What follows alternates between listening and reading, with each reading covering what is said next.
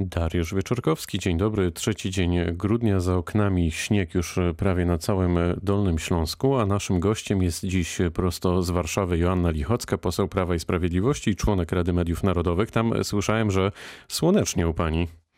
Tak, w Warszawie słonecznie, także słonecznie pozdrawiam Państwa, Wrocław i cały Dolny Śląsk. Pani poseł, e, sporo czasu w poprzedniej kadencji poświęcono projektowi repolonizacji mediów. E, prezydent Andrzej Duda kilka dni temu powiedział, że e, tu zacytuję głowę państwa, chciałby zobaczyć rozsądny projekt z obozu Zjednoczonej Prawicy w tej sprawie. No to zróbmy, sprawdzam pani poseł, kiedy to się może stać.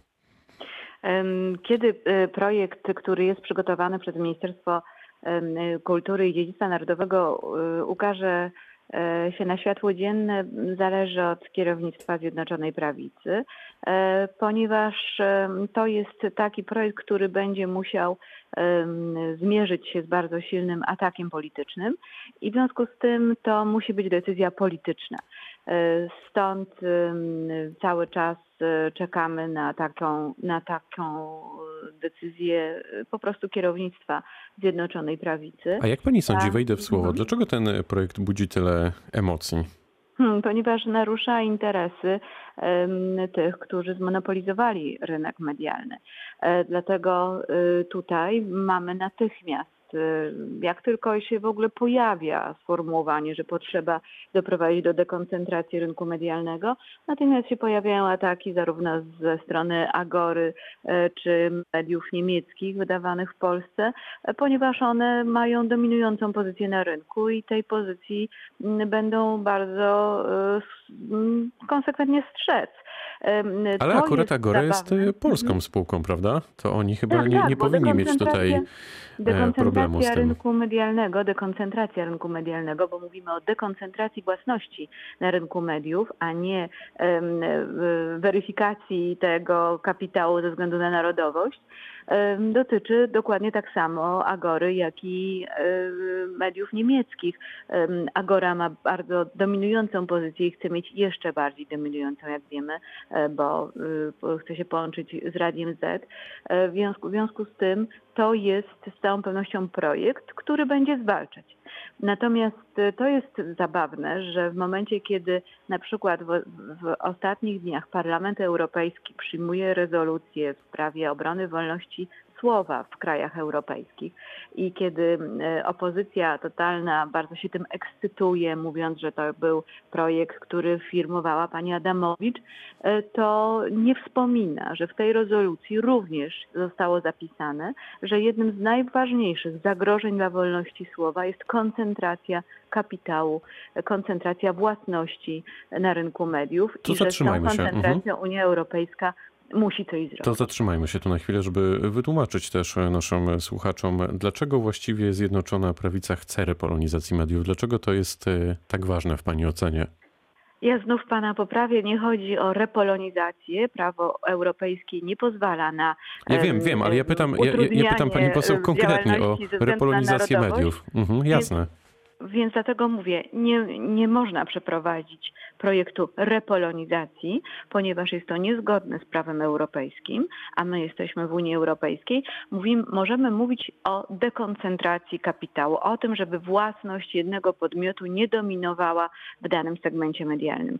E, to tak naprawdę jest bardzo podobne, ma znaczenie w praktyce, ponieważ mamy do czynienia z koncentracją kapitału przykład niemieckiego w mediach regionalnych, e, czy mediów e, w, takich jak Onet, Fakt czy Newsweek, czyli skupienie w jednym ręku najważniejszych, największych mediów e, o największym oddziaływaniu w kraju. Także mm, ja jednak proponuję nie mówić o repolonizacji, ponieważ jest to, jest to słowo, które natychmiast będzie wzbudzało e, krytykę. E, tak jak mówię, jest to niezgodne z prawem europejskim. Mówimy o dekoncentracji. No to mówmy w takim razie o dekoncentracji. Czy Orlen jako spółka Skarbu Państwa jest jednym z takich podmiotów, które może kupować media z zagranicznym kapitałem? Czy na przykład już coś się dzieje w sprawie grupy Polska Press? Bo podobno takie E, rozmowy się toczyły. To jest e, w sferze plotek e, informacja, nigdy nie została potwierdzona i ja nie sądzę, żeby rozwiązaniem na reformę rynku medialnego było kupowanie przez spółki Skarbu Państwa konkretnych tytułów medialnych. To nie jest dobre i to też spotkałoby się z dużą krytyką, z takim e, zaatakowaniem e, tego procesu e, pod hasłem nacjonalizacji wolnych mediów. To również nie wchodzi, nie powinno wchodzić w rachubę. Także tutaj moim zdaniem rozwiązania powinny być raczej ustawowe, które po prostu spowodują, wymuszą obecność większej liczby graczy na rynku medialnym, ale nie poprzez wykupywanie e, mediów przez e, spółki Skarbu Państwa. Urząd Ochrony Konkurencji i Konsumentów ma zastrzeżenia wobec e, przejęcia Eurozetu przez Agorę. Trochę już o tym dziś pani powiedziała. Czy powinna być zgoda na te transakcje? E, Nie chcę przesądzać e, decyzji urzędników e, Urzędu Ochrony Konkurencji. To byłoby bardzo niewskazane, gdyby posłowie w ten proces się wtrącali. Natomiast ja rzeczywiście z zainteresowaniem śledzę ten proces. On trwa już od ponad roku i nie dziwię się UOKiK-owi, że zgłasza zastrzeżenia. To w niektórych regionach e, ta transakcja doprowadziłaby do e, 40% dominacji własności tego nowego, nowego podmiotu na rynku radiowym, tylko radiowym. Więc e, to jest e, w żadnym państwie europejskim chyba nie jest możliwe skupienie w jednym segmencie mediów ogólnopolskich 40% e, własności. No w Polsce jest to możliwe i e, to jest e, niedobre, no bo oczywiście ogranicza wolność słowa, bo trzeba jasno sobie powiedzieć, że pluralizm na rynku medialnym nie zależy od tego, ile jest na nim tytułów. Zależy również od tego, ile jest na nim podmiotów do kogo należą te tytuły. Bo jeżeli mm, tak na przykład jak to niemieckie, niemiecko-szwajcarskie wydawnictwo Axel Springer, który posiada różne tytuły, ale nie ma e, to e, żadnego znaczenia dla plura- pluralizmu, ponieważ to, co napisze fakt, jest powtarzane przez Onet, potem jest cytowane przez Newsweek albo na odwrót i pluralizm jest pozorny. Wydaje nam się, że mamy kilka tytułów, a tak naprawdę jest to jedno wydawnictwo z tą samą linią propagandową. Dlatego y, tutaj jest naprawdę tak ważne, żeby było wiele podmiotów. Z drugiej strony mamy e, media publiczne. Też od kilku lat toczy się dyskusja na temat tego, w jaki sposób powinniśmy je finansować. No właśnie, w jaki sposób to zrobić? W tej chwili media publiczne są finansowane przez wpłat z abonamentu oraz na podstawie takiej generalnej zasady, którą przyjęto z, w czasach rządu Platformy Obywatelskiej, gdy zwolniono część, część Polaków z, obowiązku płacenia abonamentu. I wtedy zapisano, że w związku z tym media publiczne będą otrzymywać z budżetu państwa rekompensatę z z powodu braku wpływów, które się z ustawy e, o radiofonii i telewizji e, należą. I w tej chwili media e, tak właśnie mają sztukowany ten budżet. Jedna część z abonamentu, druga z budżetu państwa jako rekompensata. I na dodatek jeszcze te dofinansowanie z budżetu państwa nie jest w żywej gotówce, nie jest z pieniędzy podatnika, tylko jest w postaci obligacji spółek Skarbu Państwa. Także one są uruchamiane stopniowo i nie y, pochodzą z, y, wprost, nie wiem, z podatków, prawda? I to jest y, finansowanie w tej chwili zagwarantowane na poziomie ponad miliarda 900 milionów.